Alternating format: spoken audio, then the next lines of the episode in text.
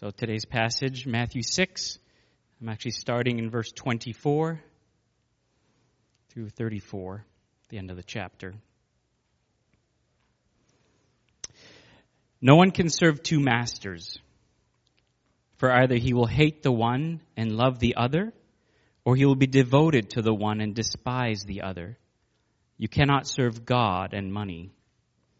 Therefore, I tell you, do not be anxious about your life, what you will eat or what you will drink, nor about your body, what you will put on. Is not life more than food and the body more than clothing? Look at the birds of the air. They neither sow nor reap nor gather into barns, and yet your heavenly Father feeds them. Are you not of more value than they? And which of you, by being anxious, can add a single hour to his span of life? And why are you anxious about clothing? Consider the lilies of the field, how they grow. They neither toil nor spin, yet I tell you, even Solomon in all his glory was not arrayed like one of these. But if God so clothes the grass of the field, which today is alive and tomorrow is thrown into the oven, will he not much more clothe you, O you of little faith? Therefore do not be anxious, saying, what shall we eat, or what shall we drink, or what shall we wear? For the Gentiles seek after all these things, and your heavenly Father knows that you need them all. But seek first the kingdom of God and his righteousness, and all these things will be added to you. Therefore, do not be anxious about tomorrow, for tomorrow will be anxious for itself. Sufficient for the day is its own trouble. Thank you, Nat. Well, we are continuing our sermon series in the book of Matthew, and particularly this summer on the Sermon on the Mount. In the last 4 weeks, from the Lord's Prayer to this sermon today, we're going to look at Jesus challenges us to consider what or whom we are prioritizing. And today specifically, we're going to examine what Jesus said about prioritizing in an anxious age. About 15 years ago, if there was ever a day to be anxious, in fact, a day that would define anxiousness, I had that day. You see, myself and a group of 5 other people, we met together in the Orlando airport, and we were getting ready to travel on somewhat of a clandestine trip to a small island off the coast of Florida, the island of Cuba. Now, we had special permission from the U.S. government to travel from our church on a humanitarian mission to Cuba, and we were going there to visit with pastors and ministries in that country. But we didn't really want the Cuban government to know why we were going to be in their country. We didn't want undue scrutiny to come to the pastors and ministries that we were going to spend time with over the course of that week. So standing there in the Orlando airport, I felt a little bit like Jason Bourne or Ethan Hunt going out on this mission. We decided that until we got out of the airport in Havana, we would act as independent tourists. We weren't going to look like a group.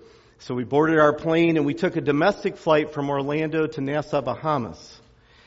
And we landed at their domestic terminal. We went through, we ripped the bags off our suitcases, we threw away our boarding passes, and we went back into the international terminal and set our destination as Havana, Cuba. Really felt like Jason Bourne at this point in time. Well, anxiety started building inside of me as I started walking across that tarmac in Nassau, Bahamas, towards the Cuban Airlines airplane, or at least that's what they called it. I don't know what it was. It defied the laws of aerodynamics sitting on the ground. It looked more like a garbage truck that someone had put wings on. I have never seen a square airplane until that day. Well, we walked out to this airplane, and in fact, I looked at it. There were no doors on the plane, but there was a ramp from the back end that was down that everybody was walking up. So, started walking up, and I was on business class for this flight. So I walked up the back of the plane and past economy class, which was some crates of chickens and goats and luggage all mixed together. And I was a couple rows in front of them. I had a metal bench with some padding on it and a seatbelt out of a 1950 Ford, I think. And, let's say I was sweating profusely at this point in time. My heart rate was racing. how in the world were they going to get this garbage truck off the runway and into the air? Somehow they managed. I had a window seat for this rackety flight with chickens behind me talking to me the whole flight. And that was the best part, was flying over this beautiful water down to Cuba. And somehow the garbage truck dropped out of the air and landed on that tarmac. And I thought, well, we're down. And then I looked out the windows, and we were being escorted down the runway by two Jeeps with military guys with machine guns mounted on the Jeep. And I thought, it's all over. They found out who we were. They're going to lock us up. I realized that that was just a normal Cuban greeting party. And as we got up to the terminal, they peeled off and went their own way, and heart rate went down a little bit more. We walked into the terminal, and somehow my friends, who were not supposed to be my friends at this point in time, in that process of leaving Nassau and getting to Havana, lost their bags. And I can't for the life of me to this day figure out how that happened. But a couple of them lost bags, and so I was told to go into the airport and wait without looking like I was waiting for my friends who weren't supposed to be my friends. And so I'm standing there at the baggage claim, sweating profusely. I mean, if you dumped a bucket of water over my head, I don't think I would have looked much different at this point in time. The nervousness is rising. I look to my right very casually, standing there, and I notice that a soldier, a military officer with this big AK-47 around his head, is staring directly at me, piercing eyes looking at me. He slowly starts wandering over toward me, and like out of a movie, he goes, "Papers." And so I hand him my passport and my boarding pass, and I'm trying to be calm, and I'm just thinking about some prison cell that's underneath the Cuban airport that I'm going to be in for the rest of my life. So he starts asking me questions, and I started off okay, clearly nervous. And I'm in my head, I'm like, I'm just a tourist. And before long, I was a computer salesman from New Jersey. I have no idea why I told him that. Clearly, I am not Jason Bourne or Ethan Hunt. And so he starts questioning me, and then I realize he's not speaking with broken English anymore. He's speaking like full-on English. This guy knows English. This guy is no ordinary soldier. Well, perhaps we are not regularly getting questioned by Cuban soldiers with AK-47s. But the reality is that we live in an anxious age. Everything comes at us with a heightened intensity, and you throw on top of that, let's say things like a global pandemic, inflation, a war in Europe, crime, anger in society. How about this one? How about the National Weather Service predictions? I mean, even strong thunderstorms now are called derechos. I mean, when did they start giving those names? Everything makes you nervous. It sounds scarier.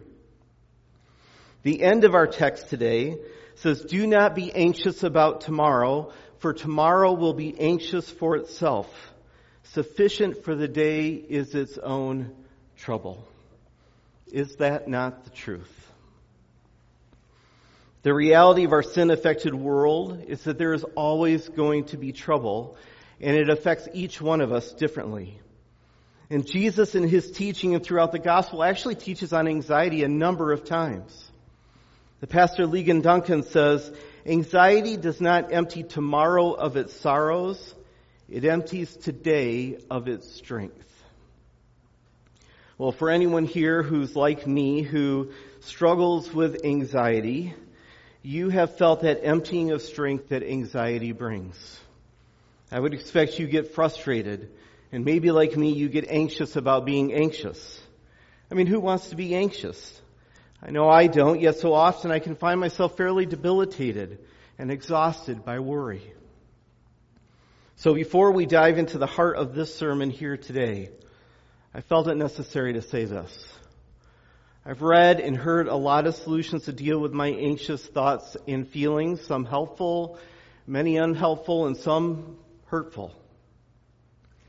If you're struggling with anxiety, hear this from a fellow struggler. We need to seek and receive help, and it's okay. Today, our passage points generally to anxiety, especially in application. So listen and consider and seek as we go through this. There is no doubt that part of our ability to overcome anxiety is spiritual, and Jesus lays out a pretty good plan here in the Word to help us. It's not taxing, and it's not condemning. His plan helps us to focus our minds and attention where they ultimately belong. He compels us throughout Scripture that He is gentle and lowly and waiting for us to turn to Him and seek Him and receive His grace. This is not a spiritual platitude to make you feel guilty. This is from someone who also has dealt with anxiety. The truth about a loving Father who values relationships with us and calls us His friend. We need to listen to the prompting of the Holy Spirit and receive the grace of a good and very generous Father. We also need to enlist our friends and family to support us and walk with us. We are wired for relationship. Isolation only makes things worse. And it is worse to be isolated than deal with the unknowns of what someone may say or think about us. We need to stay engaged with others. And for some of us, we may need to see a doctor, and it's okay. God, in His goodness, has equipped people to help us navigate things that go on inside of our bodies that we just can't simply understand. And sometimes we need a bit more help to quiet our minds and calm our hearts. So while today's text generally deals with anxiety, it does specifically deal with the type of anxiety that is harmful and sinful. So again, it generally deals with anxiety, but it specifically deals with the type of anxiety that is harmful and sinful. It's a type of anxiety that focuses our attention on our ability to be in control and our ambition in gaining things in this life that we prioritize and value more than we value the things that God values. And when we put ourselves and when we put things over God, I think we all know theologically and spiritually and practically, that's a path towards personal and spiritual destruction. So today we're going to do three things. We're going to identify the problem that Jesus lays out in verses 24 to 27. And then we're going to consider God's provision in verses 28 to 32. And then we will attempt to align our hearts to seek God's priorities in verses 33 through 34. Verse 24, Matthew 6:24, if you have your Bibles open, it says, "You cannot serve two masters, for either you will hate the one and love the other, or he will be devoted to the one and despise the other. You cannot serve God and money. Therefore, I tell you, do not be anxious about your life, what you will eat or what you will drink, nor about your body, what you will put on. Is not life more than food, and the body more than clothing?" I took a verse from Josh Anderson's sermon last week because verse 25 starts out with that big therefore. So we need to look at what the therefore is there for. Jesus wants us to clearly understand that serving two masters is going to find short-lived success in our lives. One is going to dominate us. It says, in fact, that one we will devote ourselves to and the other we are going to despise. And therein lies one of the biggest battles in our world for all of mankind, God versus money, or mammon, or treasure, or riches, depending on how your Bible translates that. And in verse 25, we have the first of five times that Jesus uses the word anxiety in our passage. He says, "Do not be anxious about your life." These verses, again, I believe can generally be applied to anxiety, but there's a primary focus here, and that is a focus about anxiety of control and ambition and ill-placed priorities and desires. Jesus is warning us about a problem of anxiousness that places our desires and values for food and drink and our bodies in a context that we have a different master than Him. And everything in our world is coming after us to treasure things over God.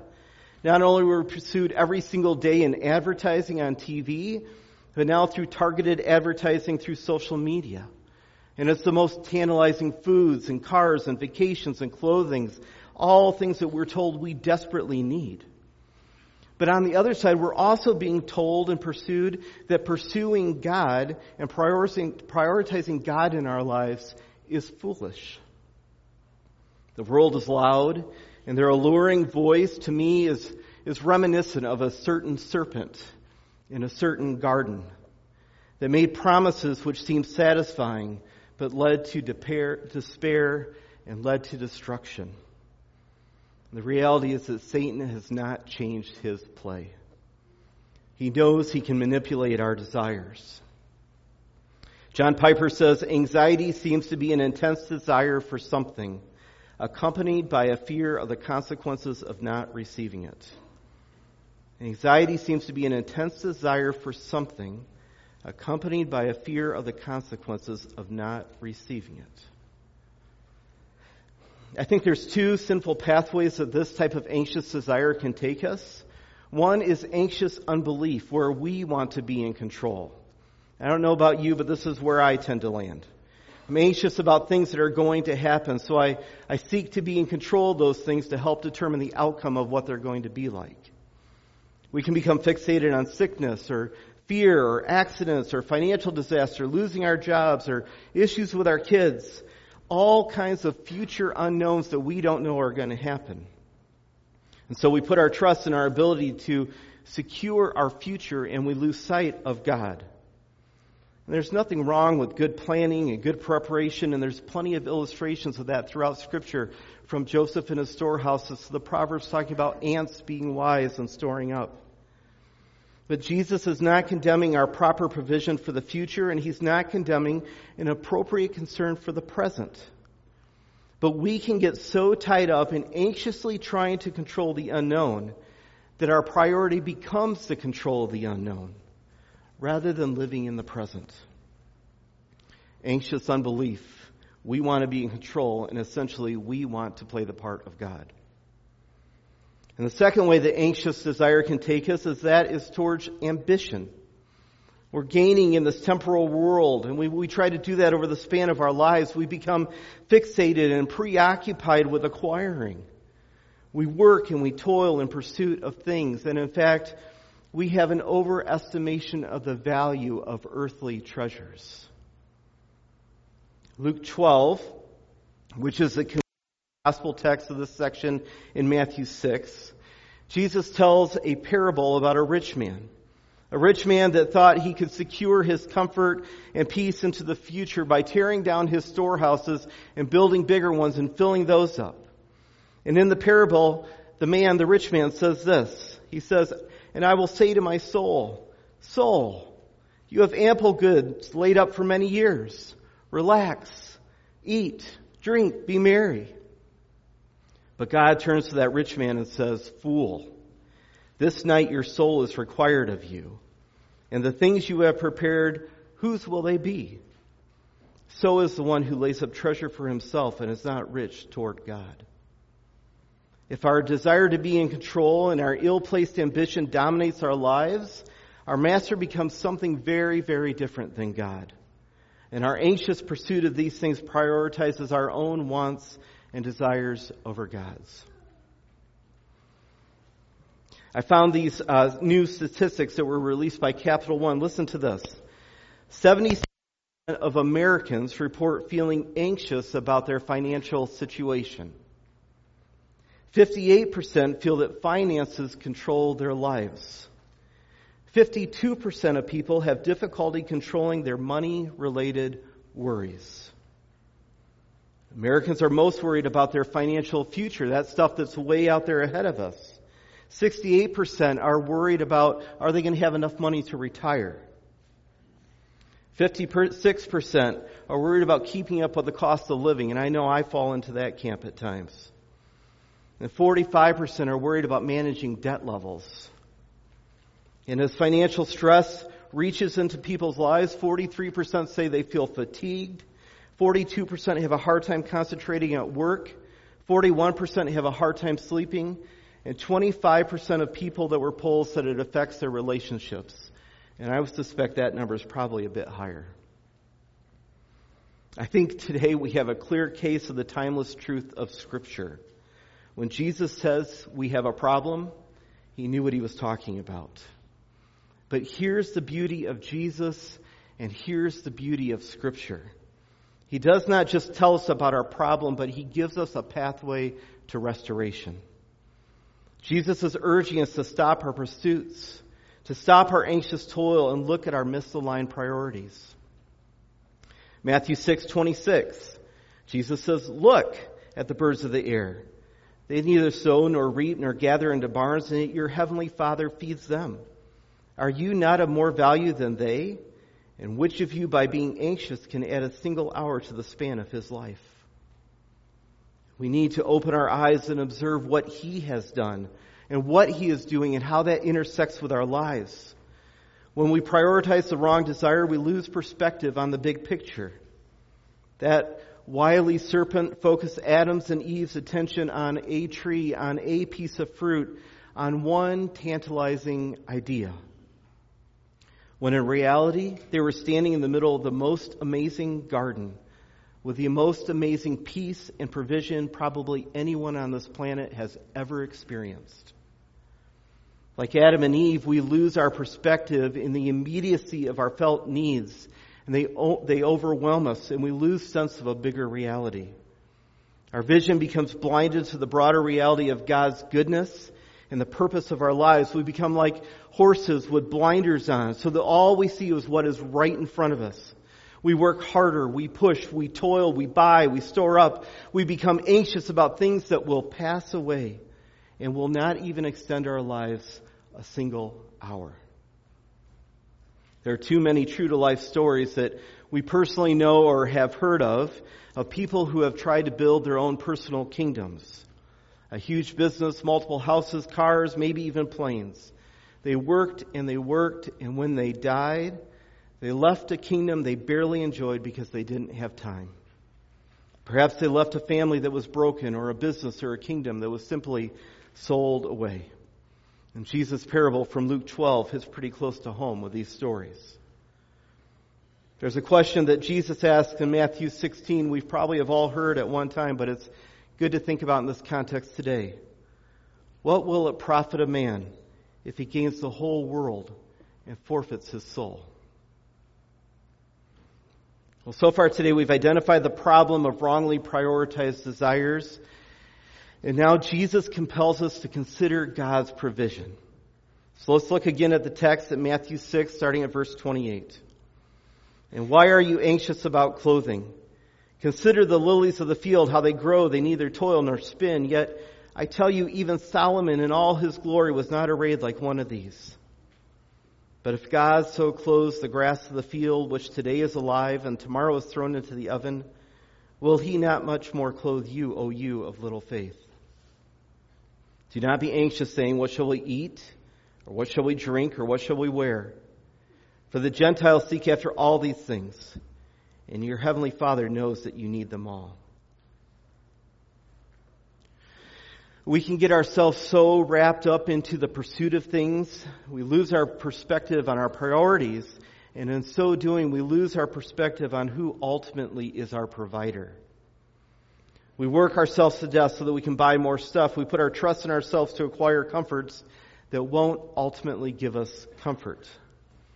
And Jesus compels us in this passage to use our minds and consider who our Heavenly Father is and what He has done.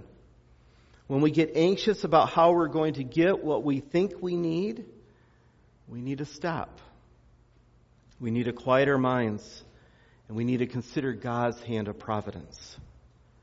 God's hand of providence takes care of His creation. He provides all the necessary elements for life to flourish as it depends on Him. Whether that's food for the birds, the natural beauty of the lilies, or the ability for grass to grow and thrive in so many different climates. God, in His providence, has given us, mankind, the ability to use our minds and our hands and our bodies to work and to build and to provide. And work is part of our lives, but the end product of our work is not simply to acquire. In the reality, the end product of our lives should be gratitude and generosity. Our role is to reflect the glory of God to all people. He worked and He rested, and He generously pours out an abundance of blessing upon us. And when we lose sight of this, our pursuits become self-focused and self-driven. We create a self-made reality that is initiated by us and for us. Eugene Peterson's paraphrase of this text in The Message, I think, pretty well hits the mark. He says, don't be so preoccupied with getting so you can't respond to God's giving. Let me read that again. Don't be so preoccupied with getting so you can't respond to God's giving. He goes on to say, people who don't know God and the way he works fuss over these things. But you know both God and how he works. Steep your life in God reality, God initiative, and God provisions. I hope this afternoon you see what's happening here in the text. Jesus is giving us a formula to deal with sin-filled anxiety for things. An anxiety about money and riches and things that puts our desires and hearts in direct competition with our desire for him. He's warned us we can't serve two masters. One we're going to love and the other we're going to despise. And now he gives us a pathway to reorient our desires and quiet our anxious toil. He urges us to think about our priorities and then consider God's provision and who ultimately provides for us. Where are we laying our trust in ourselves and our abilities, or in the one that gives breath to our lungs and the air to breathe and minds to think? A pastor named Mark Dunn says, the secret of freedom from anxiety is freedom from ourselves and abandonment of our own plans. But that spirit emerges in our lives only when our minds are filled with the knowledge that our Father can be trusted implicitly to supply everything we need. Well, I don't want you to leave here with any undue anxiety, so I wanted to let you know I made it out of the airport in Havana, Cuba. And I learned a couple of valuable lessons on that trip to Cuba. First, when I anxiously depend on my ability to solve a situation and talk my way out of a situation with a Cuban military officer with an AK-47, I stopped trusting in God's provision. God fully had that situation under control. He knew everything that would happen. Secondly, over the course of our trip, we interacted with pastors in Havana and out in the rural countryside and small, very, very poor villages. And their reality that they lived in would make any of us anxious on a day-to-day basis. Living under Castro's regime, which meant that nobody could trust anybody in the country. You never knew who was going to rat you out and say that this was a pastor, this person was doing this, and try to get some favor by the government. Pastors were always being watched. They had no one they could trust. They had to gather in small gatherings. Once Fidel took power in Cuba, until present day, you're not allowed to have church gatherings over 25 people. So that meant no church buildings have been built since Castro took over. People meet in their homes, and people have to trickle into their homes one or two at a time so it doesn't look like a group is gathering together. And in fact, in one rural village, their Sunday school was in a chicken coop behind the house so that no one thought that they were out there teaching the children something anti-Fidel Castro. The people that hosted us had to hide eggs and coffee in their closets so that they could feed us and host us while we were there.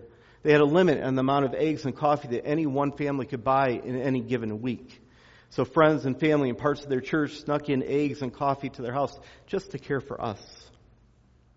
Cubans aren't allowed to eat pork, believe it or not. I don't know how the Cuban sandwich works, but they're not allowed to eat pork. Pork is an export of Cuba. You're not allowed to eat it as if you're a citizen of Cuba. They're not allowed to go into hotels. They're not allowed to go to any of the places that all the tourists go to. The reality for these pastors in Cuba was, instead of being dominated by worry and anxiety, they had a right perspective on their priorities and a dependence on God for his provision, which led them to having actually a growing church movement and contagious joy and service regardless of their daily struggles. And I have seen this over and over again in shanty towns in South Africa and slums in Bangladesh, remote villages in Africa, and refugee camps in Europe. I've seen real poverty. I've seen people who do not know what they're going to eat that day, and the clothes they have, if they have clothes, are the only ones that are on their body. People desperate for food and drink and clothing. Yet what I have also seen among God's people in each of those situations is joy. Joy that no money could ever buy. Randy Alcorn says, only when we gain an eternal perspective will we eagerly follow our Lord's command to devote our brief lives on earth to the pursuit of eternal treasure. We've identified the problem of our priorities. We have considered God's provision. And lastly, Jesus gives us one final waypoint in this journey, and that is to seek God's priorities. Chapter 6, verse 33. Seek first the kingdom of God and his righteousness, and all these things will be added to you. So what are we seeking? We have to ask ourselves that question. What am I seeking? Last week, Josh Anderson led us to consider two different masters, God or money. Who controls our desires or interests? Which do we seek? Are we letting the power of God rule our lives, or the voice of sinful, self-centered desires that are always going to leave us wanting? 2 weeks ago, Matt Vent led us to consider what we treasure in our hearts. Do we treasure the things that will rot and rust and be taken away? Or is the value of the kingdom like the parable of the man who found the treasure in the field and went and sold everything so that he could buy that field? Do we have humble hearts? And when we seek the Lord in prayer, do we just come to him petitioning for our wants and desires? As Josh Fenske taught us 3 weeks ago, do we come with humble submission, with prayers that submit us to his kingship and to his provision? So how do we seek the kingdom of God and his righteousness? How do we seek kingdom priorities? It starts out with our prayer life. And I think it goes like this. Our Father who art in heaven, hallowed be your name. Your kingdom come. Your will be done on earth as it is in heaven. And give us this day our daily bread. Forgive us our debts as we forgive our debtors. And lead us not in temptation, but deliver us from evil. We seek God's priorities. We start by acknowledging his reign and rule over everything, over every aspect of our life.